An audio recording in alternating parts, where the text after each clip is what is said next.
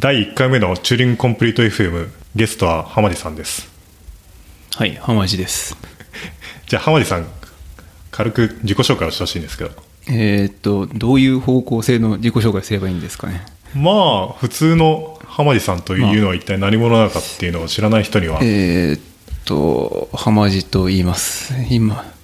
今 Google でソフトウェアエンジニアをやっていてえー、何を紹介すればいいのかな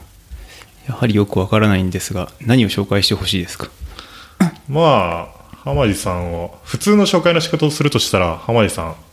何なんですかね。まずプログラミングコンテストでいうと、I、ICFP2009 年でしたっけ？に優勝していたりとかですね。そうなんですね。2009だっけ？あれってチーム戦で行われるやつなんですよね。はい。まあ浜地さんは一人で出て優勝っていう。あとは IOCCC 国際難読 C プログラミングコンテストに優勝したりとか、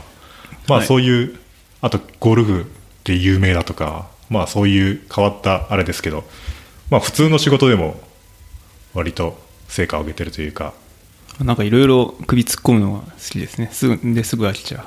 この間なんかメイク互換の勝ちを作ったりとか、はい。その前は Mac 上で Linux の OS をバイナリをエクセキュータブル動かすマローダーとか作ったりとか、はい、まああと社内的にもいろんなプロジェクトやってると思いますけど。はい。みたいな浜地さんがゲストです。あはいよろしくお願いします。よろしくお願いします、はい、で浜地さんに何浜地そもそもなんでこういうのをやろうかとしたかっていうとあんまりなんか面白い人だけど聞いたことのない話って結構あるじゃないですか。で書くのも面倒くさいけどみたいな人に喋ってもらうのがいいんじゃないのかなっていうので。大体でも僕は面白いと思ったことは書いてますけどね、まあ、浜地さんは結構書いてますね、うん、まあ、書かない人とかに喋らせるのは面白いと思いますね。まあそれは次回以降ということで。はい。次回の課題。次回の課題ということで。はい。でまあ浜地さんそもそも何が聞きたいのかなっていう僕が聞きたいというよりは普通の人が何聞きたいのかなっていうのを考えたら、まあ、やっぱりゴルフかなと思って。はい。マジさんといえばゴルフの昔は第一人者だったんじゃないかっていう。まあなんか多分10年ぐらい前はそうだったんじゃないかと思いますね。もうなんか今は全然なんでしょう。あの真面目にやってる人たちにとたまにちょっと勝負してみたら全然勝てない。っていうかもうかなり大差をつけられる感じになってますねいまだにゴルフっていうのはアクティブに行われてるものなんですか？いや結構すごいですよ。なんか僕のゴルフサーバーみたいなのは大体常になんか1問か2問か3問かぐらいはみんながやってる問題みたいなのがあって。ゴルフ場って投稿サイトなんでしたっけ、まあ、問題を誰でも好き勝手投稿してでみんな好き勝手解くっていうようなサイトですね。今ちょうど今見たら972問とかでそろそろ1000問に達する。結構な問題数ですよね。あまあゴルフ場っていうのは一応コンテキストを説明しておくと浜地さんが自分でやってるサイトがあってそこはそのお題を出してあと答えを submit できるサイトになっていてで言語を選んでですね実行できるんですよね。で言語ってこれ問題に対しては別に何でもいいんですよね。はいだから自分の好きな言語を選んでその言語で可能な限り短いプログラムでバイト数でカウントしてそのお題を達成するっていうことを競うっていうやつなんですけどで一番短いストローク数を狙うっていう意味でゴルフって言われてるやつなんですけどまあというわけで浜地さんがそのゴルフ場を運営していてゴルフが好きな人がそこに集ってるというわけなんですよね。はい。で まあ1000問ぐらい集まってるって結構すごいですね。そうですね。なんか今見たら何でしょう1日10とか20ぐらいは回答が投稿されてるのかなという。どういう人がゴルフをやるんですか？暇な人でしょうね。間違いなく。間違いなく暇な人でしょうね。そこはまあ間違いないし。特にアクティブに問題を出してる人とかも相当暇なんだろうなって思いますね。その出されてる問題とかでも僕としては結構うんざりするのにわざわざ自分で出して他の人と競う人たちが複数いるのでなんか成り立っています。そのゴルフが強い弱いっていうのはどう何なんですか？最近は例えば強くてっていうのは一体何が強くなってるんですか？いやー単純にもうあの人たちが今までに使った時間が僕が今までに使った時間より圧倒的に多いということだと思いますね。つまり要するにゴルフといえば時間まあ基本的にはまあ頭の良さとかもちょっとは関係あるでしょうけど基本的には総当たりしてるだけですからね。そのあんまりまあ経験とかはもちろんあるでしょうけど経験って結局時間を使うってことだから。ゴルフの時間の使い方っていうのはよくわかんないですけどね。どう何をどう使えば何どう短くなるのか。いや基本的にはまあ頭のいい人とかによって多分違うのかもしれないけど僕の場合はこう完全に総当たりですね。完全に総当たりって言っても例えばランダムなバイトを生成してプログラムとして実行してみるとかそういうわけじゃない。けど結構見込みがなさそうなアプローチとかも片っ端から試していくみたいな。それは何？アイディアとしては思い浮かぶけど実際に書いてみるまでは短く書けるのかよくわかんないみたいなやつか？例えば Ruby とかでループを書くとしてループを書くと方法っていろいろあってまあ4文っていうのはどうしても長くなるから使わないとしても4文はなんで長くなるんですか？長いからです。4っていうのは長い。4i もう4文をどうやって書くかも覚えてないぐらい長いので あのエンドとか書かなきゃいけないしエンドの後改用が必要とかまあいろいろ長くなりがちですね。でなんかコーチファイルとかが大体短い。あれ？Ruby ってエンドの後に開業いるんでしたっけ？うんとまあいると思いますよ。あの開業かまあセミコロンがないとあとにかくその次の要素との区切りがないとダメ。なのでもちろん。文法的には別にいら不要そうな気がしますけどね。エンドって来てるんだから。エンディングっていう変数と区別がつかなくないですか？でもエンドってそのトークナイズするときにエンドってなってれば。ああでもだからそのトークナイズを切るのにその空白なりセミコロンなりああうん。まああのそれはそう。開業なり。だからまあ結局 end で4バイト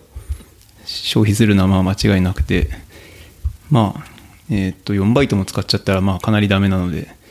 まあ、大体だからルループとかするときはそのあれに対して each するとかあ each じゃなくてマップかっていうメソッドを呼ぶなり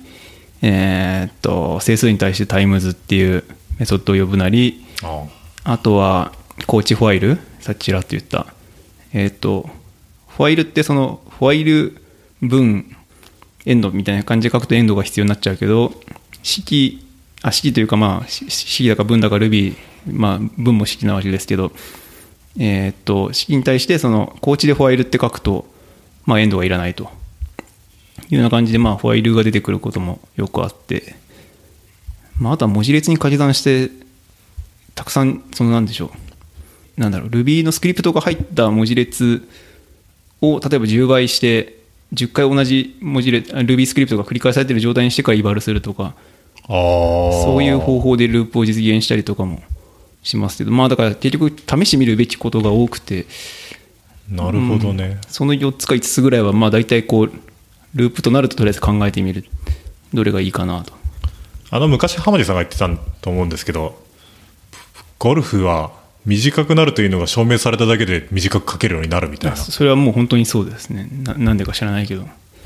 つまりなんかなんか信じるところから始まるみたいなこと言ってませんでしたっけ？最高記録を出す人はとりあえず俺はやれるって信じないと絶対に縮まない感じはありますね。なんでなんですかね？それはやっぱり人間できないと思ってやってモチベーションが湧かないんじゃないんですか？普通に考えて。なんていうか。うん。でもみんな1バイトずつ頑張って削っていって最終的には思ってたよりも全然縮んだりとかするわけでしょ？そうですね。競争相手がいるといないでだいぶやっぱり最短記録とか違う気がしますね。まああの伝説的には何でしたっけ？フィズバズとか。あれとかすごい時間かかって。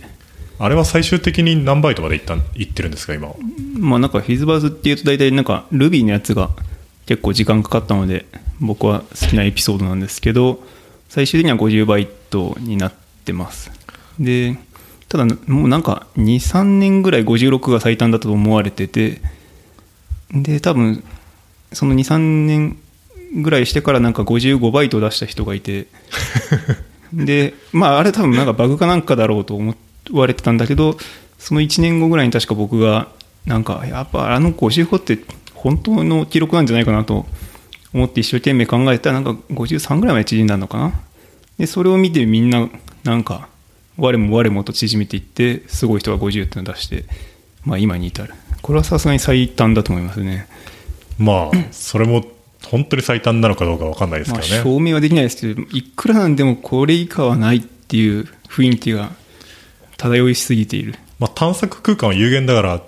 論論理的には全て全探索することにより。まあ、よくそういうことを考えるんですけど、まあ、なんていうか、えー、と8ビットが50個並ぶと400ビットあるから、ちょっと探索できない。まあ宇宙規模ぐらいになります 宇宙でも全然ダメですよ、ね。宇宙の粒子全部とかって100ビットぐらいしかないんじゃないんですか、確か。うん多分2の100乗ぐらいしかないんじゃないのかな、適当適当なオーダーでははい。そもそもフィズバズをちょっと説明しておくとフィズバズあ浜地さんから説明してもらった方がいいかいやーもうなんかフィズバズとか知ってる前提でいいんじゃないですか。なんかえっ、と1から100まで表示するんだけど3の倍数の時はフィズって出して5の倍数倍数の時はバズと出すと。で、えっと3の倍数でも5の倍数でもある。つまり15の倍数である時はフィズバズと出すと。いう、まあ、すごい簡単な問題でなんかなんでこの問題が流行ったかって昔なんかこんな簡単な問題もなんだろう面接で解けない人がいるみたいな海外の記事がバズって、えー、となんでこんなやつらがプログラマーと呼ばれてるんだみたいな話がなんか、うん、盛り上がってなんかみんななんかなんでか知らないけどブログでフィズバズを解くみたいな。いや解けて当たり前だっていう話をしてるのになんかみんな頑張って解くみたいなのが一時期流行って多分その時に出題されたんだと思いますね。はい。フィズバズ書けないプログラマー。まあ普通にいそうな気もしますけどね。まあだからまあそうですね。僕もバイトしてた時みたいな気がしますね。あとなんかノータブルなそのゴルフの問題ってあるんですか？伝説的なやつは。うーんどうなんでしょうね。僕が好きなものとかいっぱいあるしなんていうかこうやっぱ答え見た時にこれはすごいと思ったやつは結構いっぱいあるんですけどあんまりこう長い歴史があるような問題みたいなのはちょっとパッと思いつかないですね。あと口頭で説明できる気がしないものが多いので行動を出さないと。僕が好きなのはいつも言ってるんですけどなんかあれなんですけどね。なんだっけ。中置記法を高知記法に直すっていうえ問題で。ポーランド記法にする。えーっとそうですね。A プラス B だったら AB プラスって出力する。逆逆ポーランドか。逆ポーランドにする、うん、っていう問題で。でなんか Ruby だけ異様に小さくてどうやってやるかっていうとメソッドミッシングを定義すると、まあ、Ruby って中期法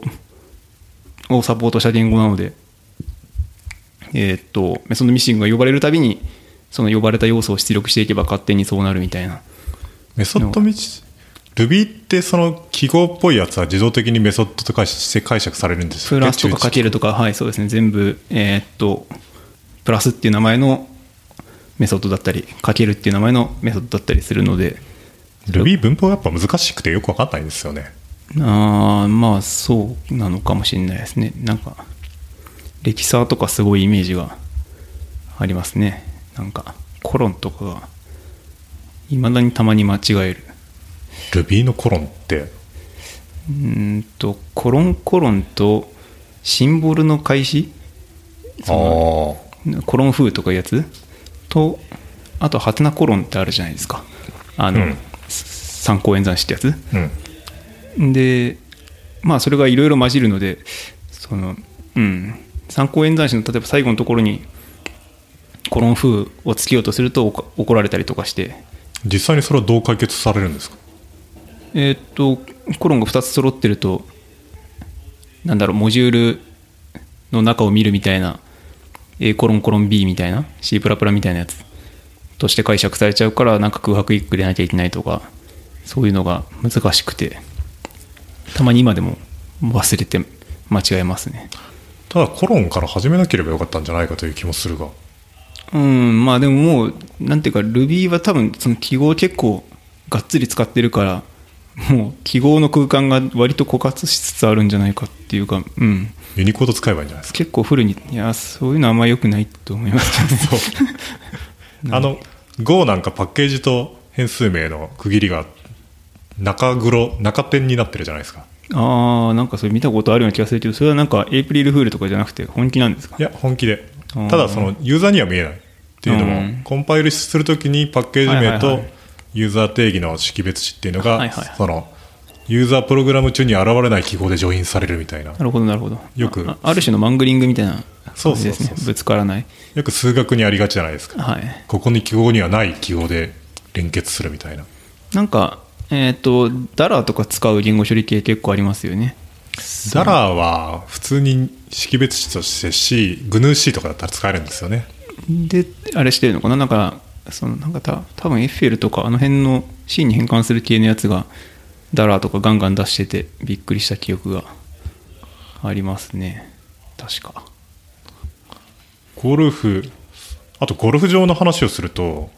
ゴルフ場の話サイトって任意コード実行なわけじゃないですか。はい。そのセキュリティがどうなってるかっていう、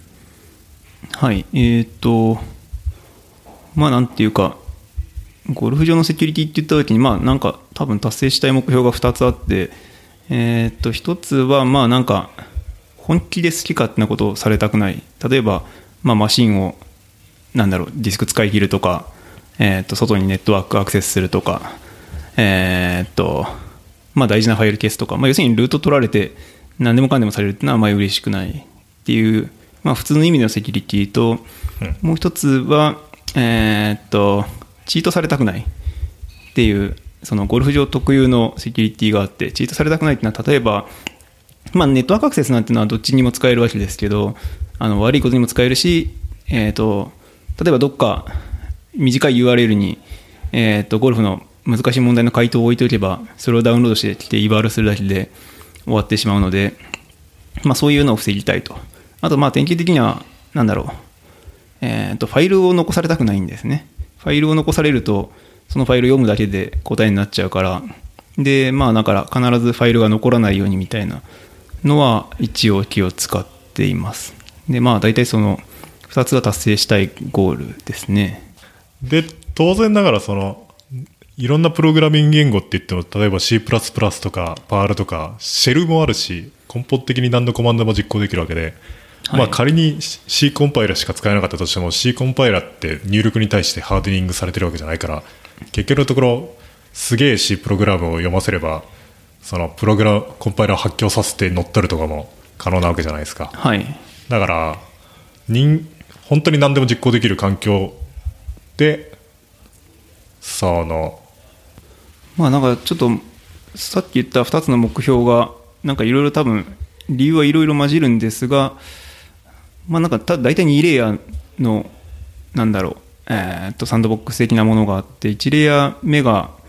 単に全で動いてますっていうのがあってえーっとウェブサーバーの方サービングしてる方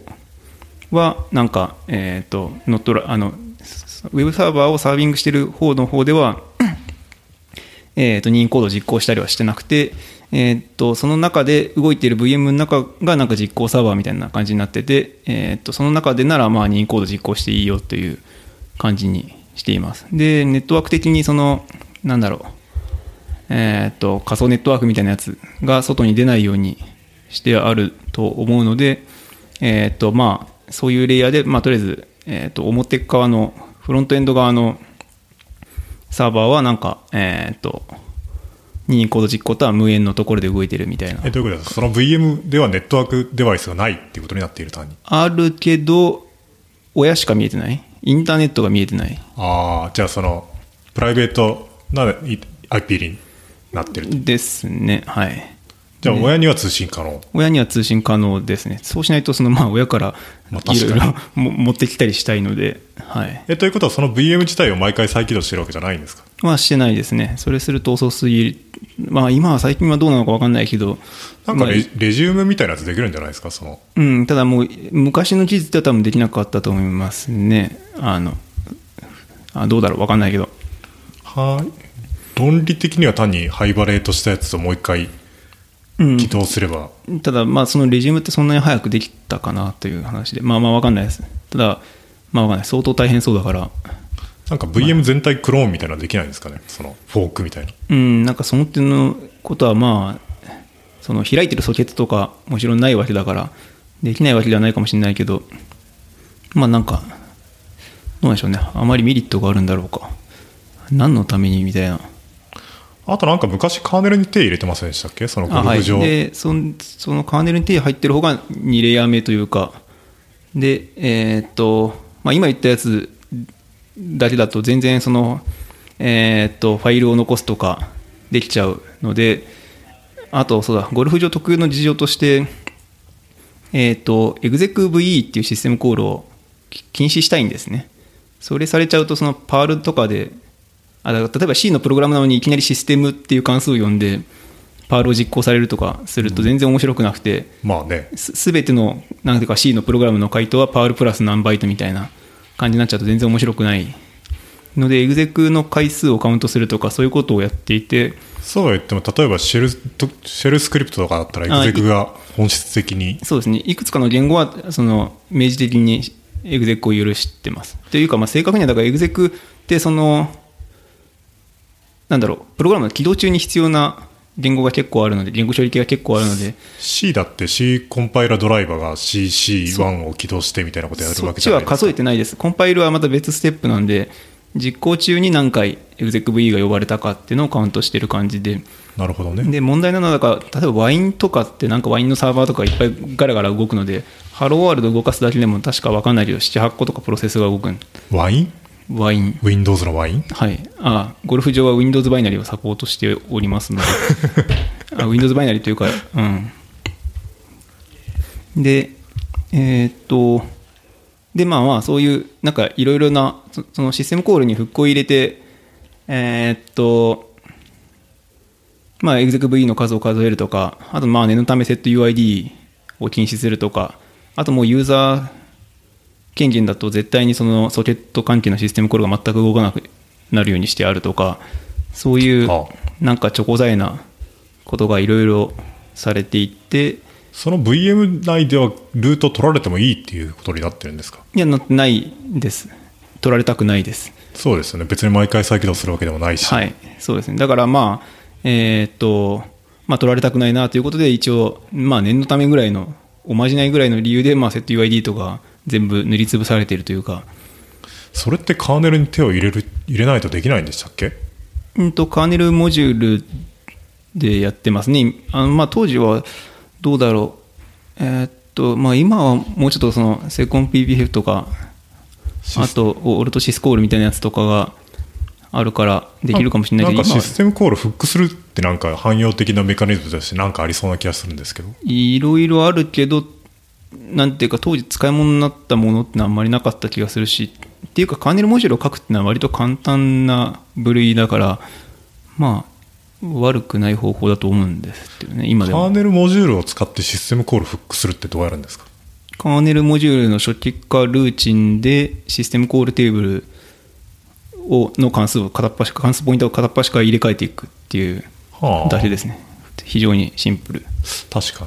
に。ではいそこの元々に入ってた関数っていうのを良ければ呼ぶそうですね。なんか。良くなかったらもうそこでリターンしちゃう。はい。なんかまあソケット関係のシステムコール殺すっつっても本当に全部殺しちゃうとユニックスドメインソケットとか作れなくなっちゃうで確か物とかが動かなくなる。何が動くのか。物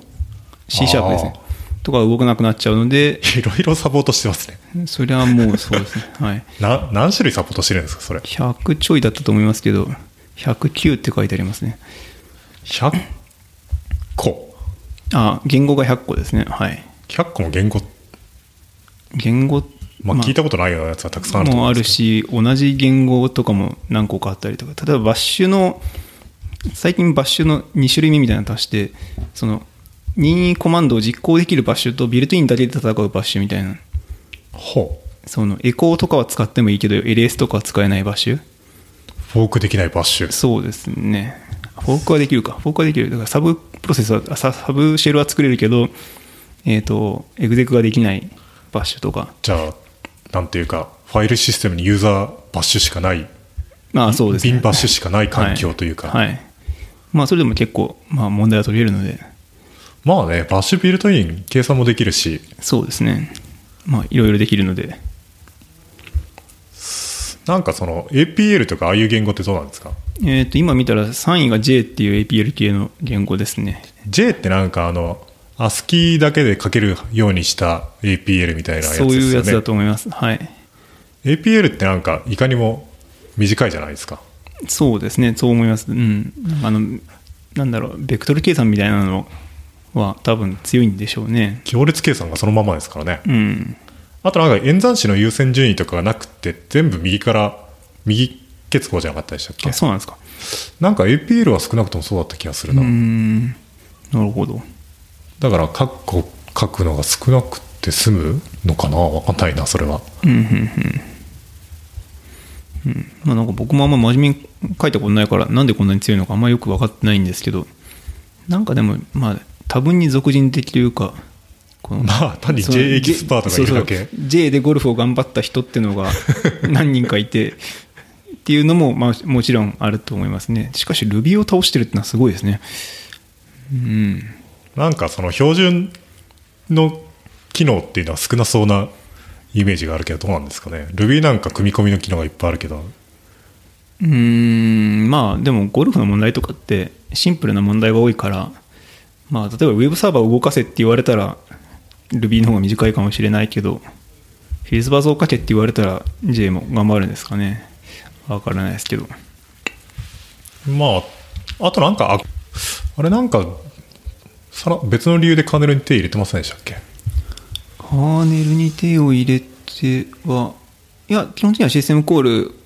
置き換えるぐらいしかしてないと思いますね。ひ一つなんかまあカーネルとはちょっと直接関係ないけど面白かったチートでそのまあファイルうっかり残せるようにしちゃってたみたいなのは結構多かったんですけどそういうのじゃなくて結構おなるほどと思ったのがあの SysVIPC 使うっていうのがあって。シス VIPC ってどういうであれでしたっけ？何でしたっけ？なんかとにかくあのメッセージを残せちゃうんですよねカーネル空間に。ああなんか Q 付きの Q が確かについてる気がする。システムなんなんだっ5けすぐにあの辺の API もうまあもうこの世に存在しないものとして考えてもいい気がするんですがまあななんんかかシステム 5IPC ってメモリリークカーネル内でリークせずに使うのが逆に難しいみたいなやつだあったようなそう気がする。だと思います。うん。だからメッセージが残っちゃうからいくらでも残せるみたいなはい。でそそこの空間にその、えー、と答えを残しておいて使うことによって短い答えを実現するみたいなことをやった人がいて。それはどうやって防ぐんですか？なるほどと思って。いやもう普通にプロック FS でその えーっとメッセージのサイズみたいなのを極端に絞ったのでまあ特に今は大丈夫だと思います。で極端に絞絞ったって1バイトとか？なんか覚えてないです。なんかなんかの理由で16バイトとかそのなんかそんぐらいのなんかほんの少しだけ許さないとダメだった気がしたのでえーっと完全にゼロにはしないけどまあなんか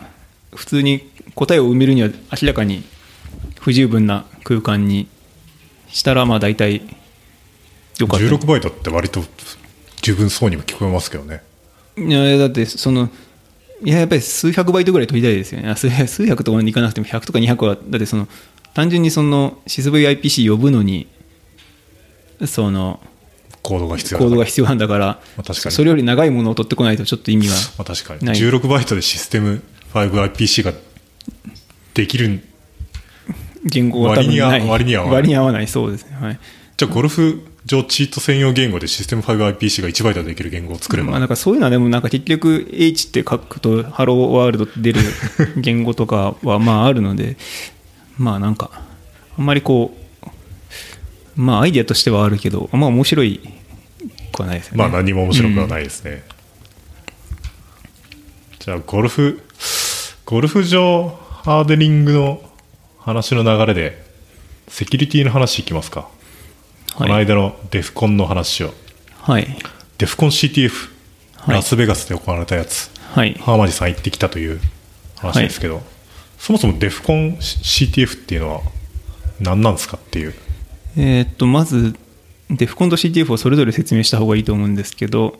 まあそうでしょうね。デフコンっていうのは何なんだろうなあれ。セキュリティのカンファレンスかなんかだと僕は思ってたんですけど、まあ、行ってみて分かったのはどっちかって言ったら祭りなんだなという感じですかね多分。祭り？なんか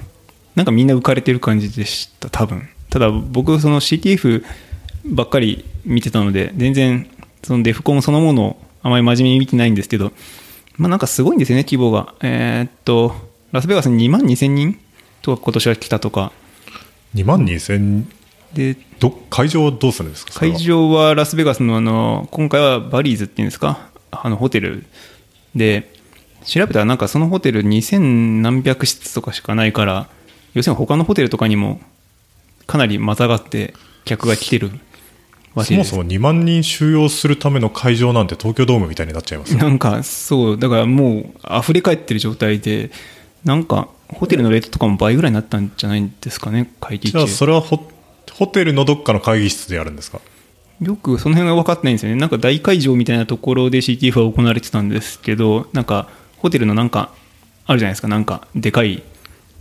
なんだろう、会食とかもできるし、そうそう、カンファレンス、やっぱパーティールームみたいな感じですかね。ただ2万2000人が一堂に会するわけじゃないわけわけじゃないから、まあ、うん、その辺で成り立ってるのかもしれないですけど、まあ、高校生クイズ選手権みたいなのやってもらったら面白いですけどね。東京ドームで。うん、全員集めて。全員集めて。うん、まあだからそうそう、だから全員集めるわけではないし、そのまあ全然みんな別々の理由で来てるでしょうからね、その、いろんなことが行われているので、あんまりこう、なんか、人によってこう、まあ要するにみんなが同じ場所に集まってっていう感じではない。デフコン自体はセキュリティに関連するもの全部っていうことなんですよねなんですかね。大まかに言えばまあでも、大雑把に言って多分、その、なんだろう、悪い人ぶってる系のセキュリティ嫌なのかなという気がしますけど、要するにアタッカー側というか、なんとなく。アタッね要するに守る側というよりかは攻める側みたいなイメージがありますね。なんかあそっちの方がかっそうそうかっこいいから。そういうそうそうそうなんかいやまあ多分なんか演出もあるんでしょうけどなんか全体的に全てがアングラな雰囲気を出そうと努めている感じがあるんじゃないかなとまあなんかウェブサイトがいきなりバックグラウンドが黒いとかね。あそうそうそうそうなかなかいいい感じの中っぽさを醸し出していて。そうですね。だからもうどこまで本気か分かんないですけど FAQ とか見るとその入場費240ドルなんですけどキャッシュオンリーって書いてあってカードとかは使えませんって書いてあって で NSA のなんかこうなんか分かんないフィッシングに会いたくないからですみたいななんかわけわからないこと書いてあってまあどこまで本気なんだがよくわからない。えそれは本当にキャッシュしかアクセアクセプトされなかったんですか、みたいですけどまあ僕はその CTF 枠だからただで入ってるんですけどね。すごいな。偽造カード使われたくないのかな？何なのかな、なんかわかんないです。ね。わかんない。だから情報収集とかされたくないんでしょうね。そのデフコンに集まってる人。てかわかんないです。さ本当にされたくないのかわかんないけど、されたくないって設定なのか、ちょっとその辺僕、いまいちこう、要するにあんまり僕はデデフコンについて分かってないので、あんまり僕に聞くのは適切ではない。じゃあ CTF は何かっていうと、CTF っていうのは、キャプチャーザフラッグキャプチャーダフラッグで、何なんでしょう、あれ、もともとはなんか多分サバゲーかなんかの用語なの？かな？ちょっと自信ないですけど、なんか多分相手陣にある旗を取ってくるゲームみたいなのが多分あって、そういう雰囲気を多分出しているゲーム。で、じゃあ、えーそのおのずと対戦というのが意識されているはずということ？あーまあ、そそうですね、大体、えー、と2種類あって、普段やっ普段オンラインでやってるやつはその完全に主催者が出した、用意した問題を解くだけっていう感じで、対戦っていう雰囲気ではないんですけど、まあ、大体オンサイトっていうか、その集まってやるようなやつは、アタックディフェンスっつって、うん、あの対戦相手のバイナリをなんか、えークラックするみたいな、リアルタイムで、みたいな趣旨で行われることが多いというか、多分ほぼ確実にそうみたいですね。はい。言うて、1回しか参加したことないから分かんないんですけど、はい。まあよく行われてるんですよねその CTF ちょくちょくと多分、なんか CTF タイムズコムみたいなサイトがあって、それを見ると大体週1ぐらいでどこかで CTF が行われてるんで。要するにセキュリティのコンテストってことなんですよね CTF まあっていうのは、そうですね。はい。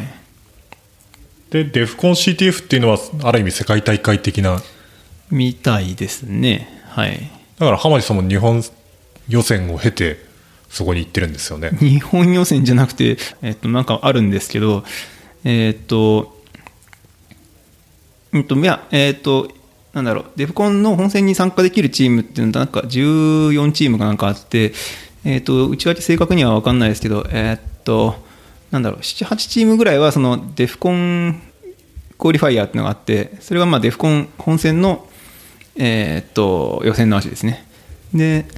それから行くチームが多いです。今見ると78チームかな。8チームはその DEF CON Qualifier で上位8位だった人1位から8位目え？みたいな。 DEF CON Qualifier っていうのは？ DEF CON CTF Qualifier。あだからデフコン CTF の予選？予選の大会が。として認定されているものっていうのは？じゃなくて DEF CON の予選があるんです。あ DEF CON の予選がある。CTF 自体の予選がある。なるほど。で、えー、とそれとは別にその他の CTF からの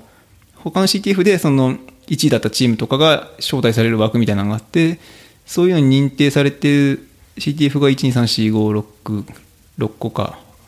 まあ、今年の場合はあってそこから来た人たちもいると。じゃあ合計で14チーム出場ってことなんですか？うーんと6足すなんかわかんない。8なのかな？うん14足すあとそのえーっと AI のやつですね。えーっとえっと説明が大変ですがえーっとデフコンの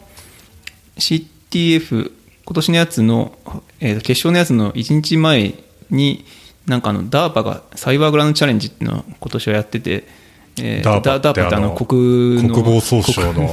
怪しいことばっかりやってる機関ですよね。インターネットも DARPA とかの研究からかなり生まれた部分は大きいという。あダーパはなんかまだまだ明るい感じなんじゃないかって違う？わかんない。まあ NS よりは明るいと思い NSA とますけど。かがなんかややばい感じというかはい。まあまあちょっと僕はあんまりそういうの区別つかないですけどなんかあの多分自動運転のコンテストとかを昔やってて。あれもグランドチャレンジって呼ばれてましたね。そうですね。それがそれがダイヤダーパグランドチャレンジって言われたやつのなんか AI 版みたいな感じなのか。で今年はだからテーマがそのセキュリティインあのコンピューターセキュリティみたいな感じでえーっとなんでしょ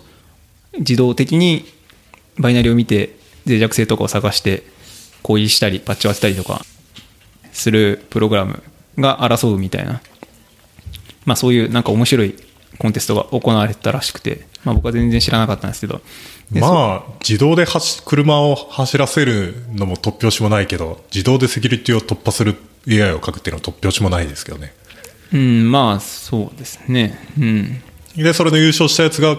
人間に混じって1チーム参加しているとあ、はい。で、合計15チームいたんじゃないかなと思います。じゃあその1チームは完全に自動なんですか？えーっと、完全に自動ということになってました。どのぐらい本当に完全に自動だったかはちょっとわからないけど、基本的には人間のアシストは全くなしで動いてるはず。と思います。少なくともだから、そのまあ、その DARPA の方のやつは完全にアシストなしでやってたはずなので、でもそれお題はどうやって与えるんですか？その自然言語でお題が与えられたらまず読まないといけないじゃないですか、えーっと、まあ、だからその辺のプロトコルは全部、こう、えーっと、デフコン CTF 側が、その DARPA の、えーっと、AI コンテストで使われたフォーマットを真似るという形で実現されてて、それは機械で読めるで、うん、そうですね。機械になんか、まあ、まあ、要するに API がいっぱいたくさん生えてて、新しい問題が来たら、ここに、この API でその、あ今の問題一覧が取れますとか、そういう感じでできるみたいです。それなんか結果から聞いちゃうとその AI は何位になったんですか？いや知らないです。というのはまだ結果が出てないので、あそうか1位、2位、3位は発表されてて、なんですけど、まあ大体例年、そろそろぐらいなんですかね。去年はなんか25とか26とかそのぐらいに公開されたとかいう話だったような気がするので、まあ。AI には勝ちたいですね。うーんただ、今回だから、さっきその、本当に完全自動だったのかよくわからないみたいなこと言ってたのは、まあ、デフコン CTF 側の運営側がまああんまりこう、なんだろう、どんぐらい気合入ってるのかよくわからないんですけど、その DARPA ほど真面目に準備してないのか、その DARPA のプロトコルをちゃんと喋ってなかったらしいので、えーっと、なんか AI かなりいろいろ不利なことがあったらしいんですよね。来るべき情報が聞いてないみたいな。はで、なんかその AI の優勝したチームも、あ優勝したチームの人もなんかこう、デフコン CDF の人がちゃんと準備してないせいで、こうこうこういう不利が2日目まであったとか、そういうことをぼやいたりしてました、Twitter で。で、まあ、それがなければ正直勝ってないんじゃないかっていう気が僕はするんですけど、まあまだ結果出てないですけどね、うーん、それがあっても分かんない、負けても不思議はないんじゃないかぐらいの気持ちで僕はいますけど、でデフコン CTF どういう問題が出るんですか一体？いやーと。そもそも何問出るんですか？何何時間あるんですか？えーっとそれはもともとの予定では6たす10たす6とかそんなんだったのかな？確か。22時間。3日間に分かれててなんか半日全日全日半日みたいな感じだったような気がします。ただあじゃあお題が3つある。えーっとお題はその最中にガンガン増えたり減ったりしていて常に大体34問ぐらいお題があってえじゃあ1日目と2日目が同じ問題続けてやったりとか続けてやったりもされてますじゃあ考え途中で考えるとはいいいというか止められないですよはね、い。で、えーっと、人的資源が豊富なチームは多分、その、みんなが寝ている間に、全然別の人たちが、こう、ラスベガスじゃないところで、問題をガンガン中国で解析してるとか、そういうのが、まあ、うん、普通にあるんじゃないかなと思います。それ人数制限あるんですか？そのチームはえーっと、現地には8人ってことになってますけど、まあ、結局インターネットでアクセスできるから、まあ、いくらでも、その、無限の人的リソースをやろうと思えば投入可能。知恵袋とかで聞いてもいいわけですよね まあ、そうですね。はい。なんかまあ、割と何でもあり感があるみたいなので、えーっと、浜地さんのチームは何人で行ったんですか？えー現地にいたのは8人でしたっけ ?8 人だと思いますが。じゃあマックスかそうですね。ただ、まあ、日本に3、4人、えーっと、サポートみたいな、サポートっていうか、まあ、彼らの方がすごかったりするんですけど、まあ、いろいろ問題をガンガン解く人がいる感じですね。で浜地さんみたいな人はともかくとして他の人が一体どういう人間なのかっていうとなんか、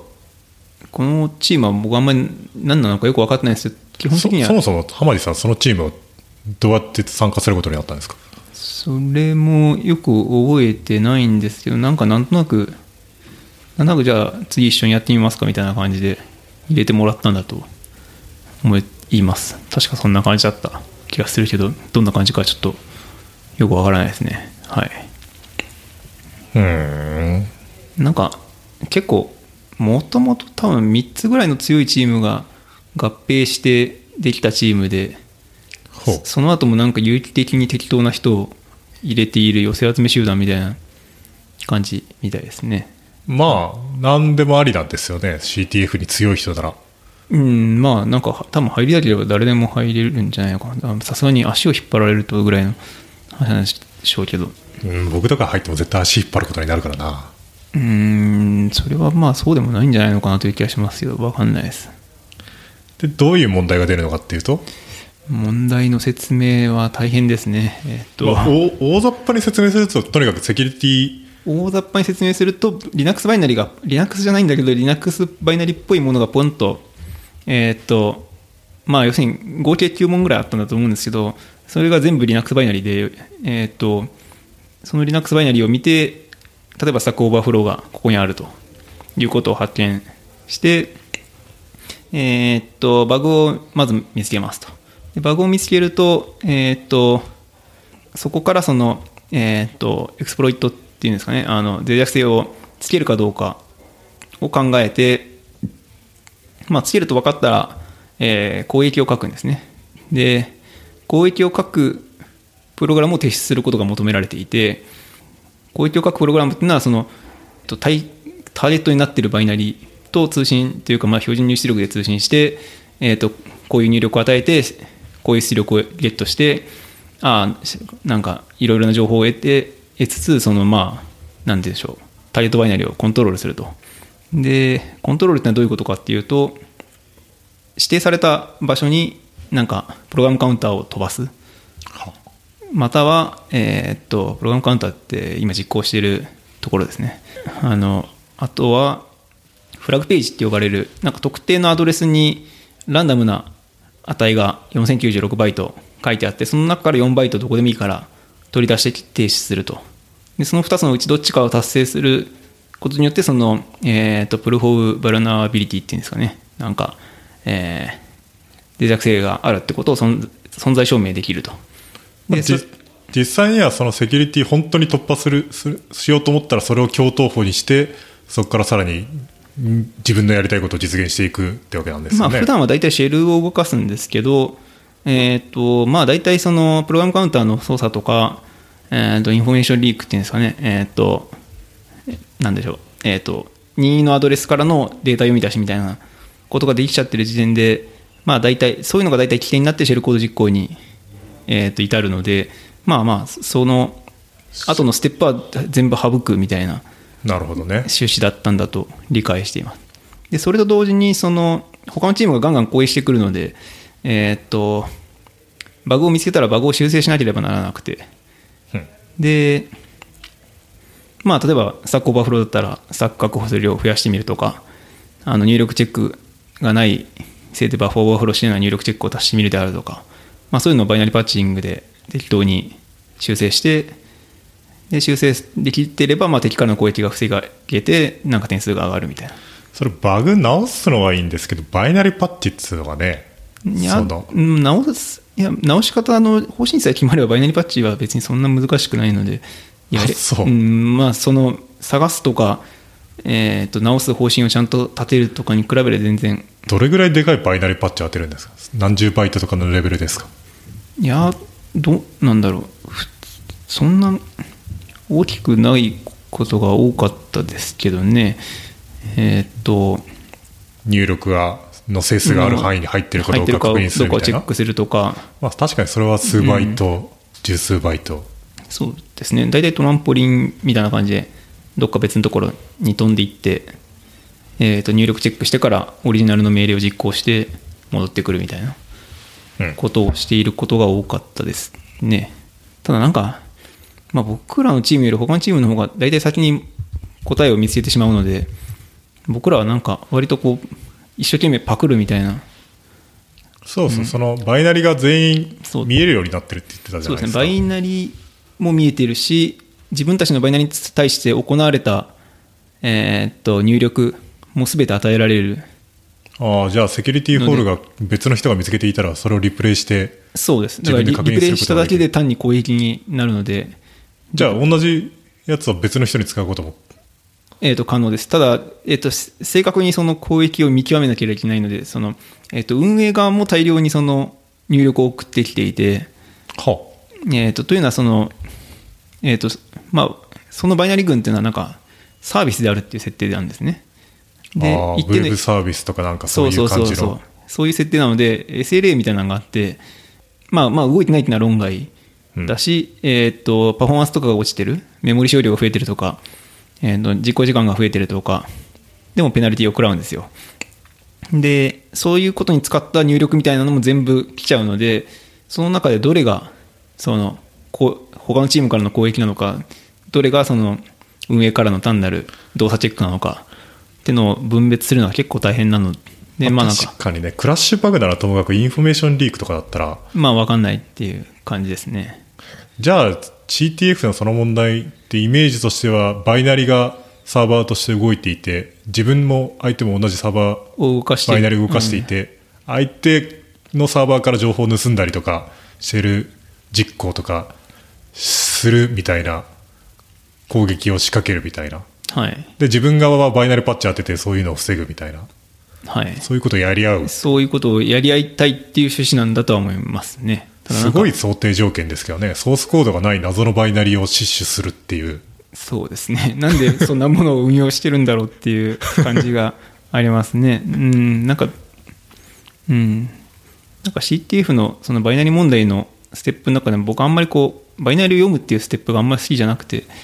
エクスプロイトを書くとかの方が、まあ、まだなんか楽しい感じがするんですよ。あんまりこう、バイナリを読むっていうのは、バイナリ力はついたんですか？いやー、いまいちですね。でも浜地さんバイナリ力相当ありますよね。なんかいやー僕 X86 のマシンコードとか全然全く覚えてないですけど浜地さん結構覚えてるじゃないですか。いやーちゃんと CTF を真面目にやってる人たちの方がはるかにできますね。ちょっとその辺はだいぶ次元が違う気が。浜地さん昔 GIF だけど JPEG とかで Ruby コードも実行できてしかもブートセクターに書き込むと起動できるみたいなそういうやつとか書いてなかったでしたっけ？そういうのは好きなんですけどね。でも GIF と GPU が両立しないですよその。うん。GIF と JPEG?GIF と JPEG が両立じゃん。あれはじ自負なんでしたっけ？自負ですね。自負がいいフォーマットで、その先頭が ASCII4 バイトなんで、自負89でしたっけ？あれ？ASCII それが4バイトじゃないか。4バイトじゃないよ。うん。なんか、自負、自負なんとかです自よ負89、あともう1バイトぐらいなんか ASCII が入るのかな。なんか、いずれにしろその Ruby として、あるいはパールとしてバリッドなので、で、その後都合よく、えっ、と、リトルエンディアンでサイズが入るんですよね。でだからそこにシャープとか入れちゃえば残りはコメントってことにしちゃえるので、ヘッダーをスキップできる。えーで、まあコメントみたいなところ、自負に対する、その画像に対するコメントみたいなところにやりたいことを書けば実行できますみたいな。まあ割と種さえ考えればできる。自負89パールとかのビートがあって認識されないトークンは、まあ、実行しちゃったら、えー、と Ruby だと例外が飛んじゃうのでそのその後のコードのところであの begin みたいなやつあ多分多く由来のやつ大文字 begin ってあるじゃないですか。知らない。あるなんかあったような気がするけど。それが最初に実行されますよみたいなあああったあった C でいうところのアトリビュートコンストラクターみたいなあったあったあれパールでもありますよねはい。で、まあそこでやりたいことやってエグジットしちゃえば、G489 っていうインバリッドな分はなかったことになるので。浜地さんプログラミングパールから始めたんじゃなかったでしたっけ？いや、そうだろうか。まあパールさ、多分、大学入って初期の頃結構触ってたですね、確かに。でも C++ の方が先じゃないかな。浜地さんそもそもプログラミングいつ始めたんですか？そ難しい質問ですね。えっ、と、難しいんですかね？なんだろう、はい、小学校、中学校、高校とほんの少しずつベーシックを触ってるんですけど、まあ、あんまり真面目に触ってないから、真面目に触り始めたのは多分大学の1年とかですかね。ラクダモンとか読んだのは？ラクダ読んだのもうだから大学1年か2年じゃないですかね。最初に C++ の、てか最初にその大学入って真面目にプログラムやろうと思って勉強した本があの、ストラスラップのプログラム言語 C++ みたいな。価値ですね。をなんか勉強したんですよね。なんか大体中二病だからとりあえず一番権威がありそうなものを読めばいいだろうみたいなほ感じであれを分かんない。多分23回ぐらい読んだんじゃないのかな。でそれをやってる間になんかパールっていうのがいいらしいって話を聞いてパールも勉強したような記憶がラクダモン読むとなんかある意味人生が狂うっていうか。ラクダもは素晴らしいですね。うんしかもなんか本として変変じゃないですかっていうかなんかですね。聖書からの引用の謎のエピソードが書いてあったりとか、えーそうですね。あれが面白い。そうですね、なんか、なんかハッカーかくあるべきみたいな、こう、オーラを伝授している感じですよね。だからあれをあれを読んじゃうとついああいうのがいいと思っちゃってあれをあの道にどんどんはまり込むっていうなんかトリッキーな子とか、そうかいなんか仕事で書く鬱陶しい人が大量生産されてそうではありますね。あれはラリーラリーウォールの文章力一つであんな世界がある意味かなり変わってしまっているようなあの人がいなければ人類はもうちょっとまともなスクリプト言語を早く手にしてたんだろう。それは間違いないでしょうけどねあれはセットとオークと組み合わせて魔改造したようなうん。今にして思えば瀬戸と多くの方が分かりやすいですからね。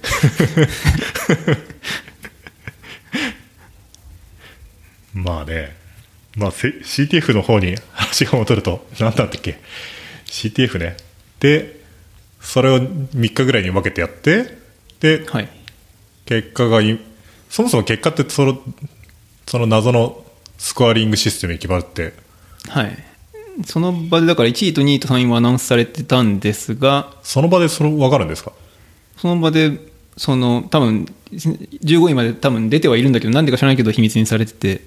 謎ですね。なんか一応確認作業みたいなのがあるんですかね、よく分かってないんだけど。それ賞金はいくらなんですか？えデフコンはないんじゃないのかな、下手したら。うん、なんか他の CTF は大体賞金ちょっとはあるんですけど、まあ、うんどうどうだろう、せいぜいなんか2000ドルとか、そんぐらいの賞金なんですね、確か。その AI の方はすごい金額だったじゃないですか。映画の方は本当にすごくて、優勝賞金がだから、えっ、と、日本円で2億円？200万ドル。200万ドルですかね。うん。なんか、確かそのトップ8位だったか10位だったか、そんぐらいに入るだけでも、もうちょっと忘れちゃったけど、日本円で3000万とか、そんぐらいのオーダーのお金がもらえるっていう話だったような気がしますがまあやっぱり軍ってのはすごいですね。はい。軍は何のためにやってるんですかね？まあそこから得られた知見が分かんない。なんか人類のセキュリティに貢献すると信じているのか。まあ、人類というかアメリカ軍の。ああでも全部オープンソースにするっていう条件なんですね確か。へうん。実際もう DARPA の CGC っていうあサイバーグランドチャレンジの方に出たもう出たしデフコン CTF の方にも出たチームがなんかソースコードを公開してるのを見ましたね。僕の元同僚もデフコン行ってましたけどね。でもやっぱりなんかリクルーティングイベントみたいな面もあるらしくって。うんまあなんか要するにお祭りなんでしょうね。なんかいろんな人が集まってる。ちゃんとした会社のセキュリティのそのリサーチャーの募集からそれこそ NSA とかだって人間集めてるはずだしみたいな。はいまあ NSA は表立って人を集めないでしょうけどね。はい。あとはアメリカ市民じゃないと多分採用してもらえないだろうし。はい。そういえばそう CGC もアメリカ市民じゃないとなんか出られないんですよね。どれ？ああその DARPA のコンテストも。あああそう。市民か住んでる人たちでいいのかな？そうかもしれないけど。うん。じゃあアメリカの大学の研究室みたいなやつが出る。あそうですね優勝したところもだからカーネギーメロンかなんかの人なんだと理解してます。元カーネギーメロンかもしれないけどカーネギーメロンはセキュリティ名門らしいじゃないですか、知らないけどまあそうなんですかね。CTF では強いですね。まあ、カーネギーメロントップの大学の一つですけどね。まあそうなんでしょうね。一 MIT とかと並ぶような。なんか MIT とかスタンフォードとかその辺のこう力関係がいまいちよくわからないというか。出てないんですかね。その他の16チームあるので浜地さんとかのチームはなんていうか趣味的な意味で出てるわけじゃないですか多分。いやーまあでもなん何人かはお金が出てる感じですけどね。その会社それぞれの企業のセキュリティ担当みたいな感じで。あじゃあ単に仕事の一環として来ている。うん。賞金稼ぎは？賞金稼ぎはいないんじゃないのかな？わかんない。浜地さんは完全に趣味ですよね。僕は趣味ですね。ラスベガスまで自腹で行ったんですか？ラスベガスまではそうですね。サンフランシスコからは自腹でサンフランシスコまではちょうど出張とかぶってたというかかぶせたというか。かっこつけて。ええ過去つけた感じですね。まあサンフランシスコラスベガスなんて百何十ドルで行けるから大したことじゃないか。もうちょっとかかってたかな。あそう。じゃあうんなんかえじゃあホテルも自腹？結局その時高かったんですね。ああホテルはなんかチームのやつがあるみたいなこと言われてたから特に取らずに行ったら初日はなくてソファーで寝たりしましたね。まあしょうがない。です。他のチームっていうのは？他のチームはだからいろいろあるんです。最近なんか強いのはだからその CMU の PPP っていうのとなんか韓国のデフコーっていうのが強い。韓国は何なんですかね？まあなんか韓国中国どっちも強いんじゃないですかね。台湾も。うん。なんか普通のプログラミングコンテスト的な雰囲気がしますけどその人間的に。ロシアとかどうなんですか？あーなんかなんか聞いたことがあるチームがあったような気がするけど名前も覚えてないし、まあ、やっぱり僕あんまりこう CTF 会話について詳しくないので。うーん。まあよく知らんなという。どれぐらいアメリカですか？半分ぐらい。どのぐらいアメリカか半分いない気がするけどいるかも。半分ぐらいですかね。しかし DARPA はこのその知見をどう使うんですかね。なんかさあ。あまりにも特殊なあるただの一例に過ぎないような気がしますけど。と思うんですけどね。もうなんかすなんかその CTF でやってるエクスプロイットみたいなんて割とこう時代遅れというか時代遅れかどうかは知らないけどあんまりこう少なくともその PC 環境みたいなところでは実用性はどんどん薄くなってる気がするんですけど PC とかサーバーとかでは。セキュリティあーというのは大体そのもうちょっと上位レイヤーでサンドボックスするみたいなのが主流になってるから。VM とか？そうですね。なんかあんまりミチゲーションとかはちょっとこうスタックオーバーフロー共闘になんとかとかやってもえーしょうがないみたいな？イメージが。まあそりゃそうかも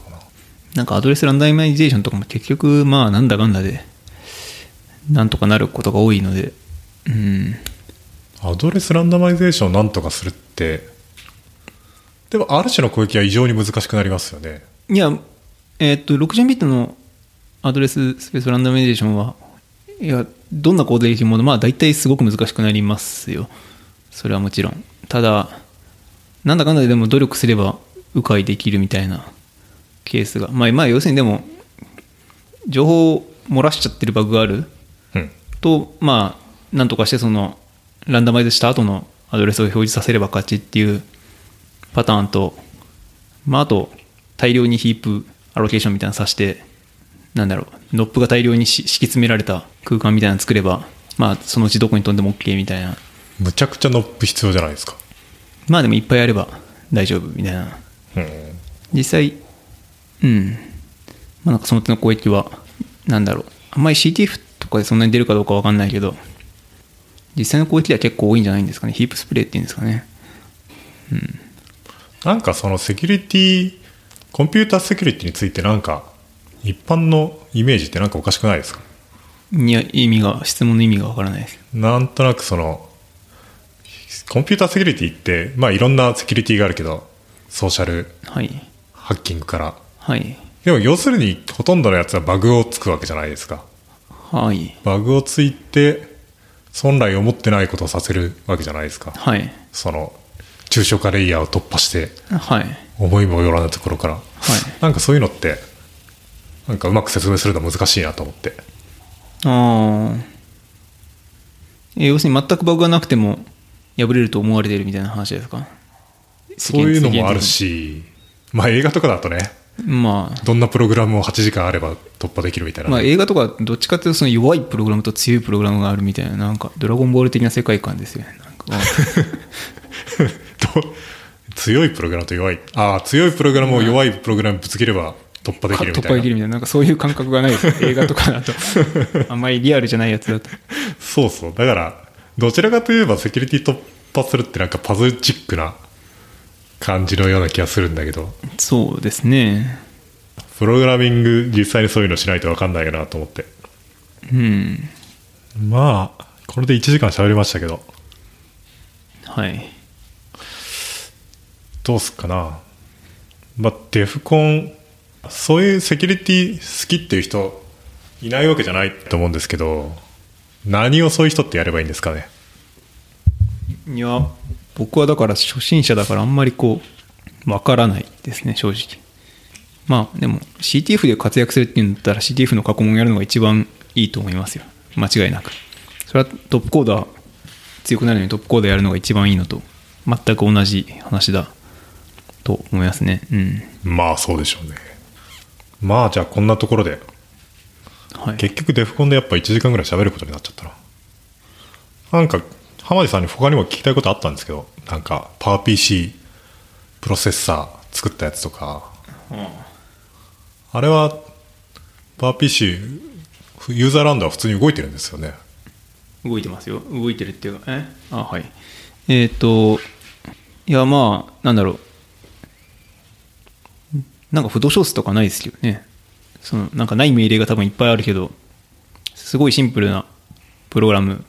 をコンパイルして出てくるような命令は大体あったんじゃないのかな。ただもう、1年ぐらい中断してる気がするので、全然覚えてないんですが。あと、メイクの互換のやつ書いたりとか、はい。すげえなと思って。まあ、あれは、なんか、あの、ゴルフの話と同じで、や、やるっていう、こう、気概があれば、まあ、いずれはできますよね。まあ、C コンパイラー書くとかも一緒じゃないですか。まあ、でもメイクはマックスだからな。まあ、そうですね。何が良かったって、やっぱりメイクのコードを読まなかったのがいいことだったんじゃないかな。なるほど。あれ読むと本当になんか、がっかりっていうか、こ うかなりディスカレッジされるので、じゃあ、うんブラックボックスアプローチで互換を。そうですね。それはいいですね。うん。基本本当にコード読んでないですね。びっくりするぐらい。そういうのってやっぱ30年間継ぎ足し継ぎ足しされてきたソースだからっていうのもあるんじゃないですか？うーん、まあそうなんでしょうねオープンソースプロジェクトとかやってるとみんなあんまり関数とか作りたくないっていうか自分のやりたいことのコードだけ既存の関数にちょびっと足すみたいなそうですねパ。ッチがたくさん来るから、えあれをな何十年もやってたらもう大変なことになるっていう。えまさになったんだと思いますね。うん。あとなんか Mac を Mac の上で Linux のバイナリ動かすやつとか。はい。まあでもそれはまた次回ってことで、はい。あとはあと何でしたっけ？ブレインファック上で C コンパイラー動かすやつとか。はい。あれとかも僕なんか驚異的な成果だと思ったんですけど。頑張りました。ねえ。ブレインブレインファックってあの言語ってチューリングマシンより弱くないですか？チューリングマシンの定義を厳密に僕は覚えてないですね。そう言われてみると。チューリングマシンって人間のその無限の長さのテープに人間の記号がかけてテープヘッド自体はみ右か左に動いてテープヘッドは状態機械になってるんですよね。確か。うんうんうん。でその状態機械はテープヘッドの真下にある記号と今の自分の状態でそこに何を書くかっていうのと右に行くか左に行くかを決めるみたいなうんうんうんでブレインファックってストレージは無限テープなわけじゃないですか。ですよね、チューリングマシンってえっ、とまあうんそれじゃまあ同じようなもんだと思うんですけどなんだろう。ブレインファックだとプログラム自体が右か左にしか動けなくて状態遷移できるのがプラスとマイナスしかないっていう話です隣にしかないみたいな、うん。その普通の状態マシンよりさらに厳しい状態遷移になってるじゃないですか。そうですがあのなんかループプリミティブみたいなのがあるのはチューリングマシン。でもあれはその前の状態に飛べるっていう話だからまあ状態遷移ですよね。えーっとあとあまあそうかそうかそうかそうかチューリングマシンの方が一般的な。チューリングマシンはどこの、そうですねはい。どこの状態にも飛べるはいはいはい。わけだから、そうですねそんな気がしますね。でも、まあまあでもまあ大体でもチューリングマシンもブレインファックもパールと等価らしいから。まあコンピューターサイエンス的にはね。あんまりどっちが強いとか弱いとか言ってもしょうがないんじゃないか。じゃあまあその話はまた今度ということで。はい。じゃあえっと第1回チューリングコンプリート FM 植山類とゲストが浜地さんでお送りしました。はいどうも。ありがとうございました。ありがとうございました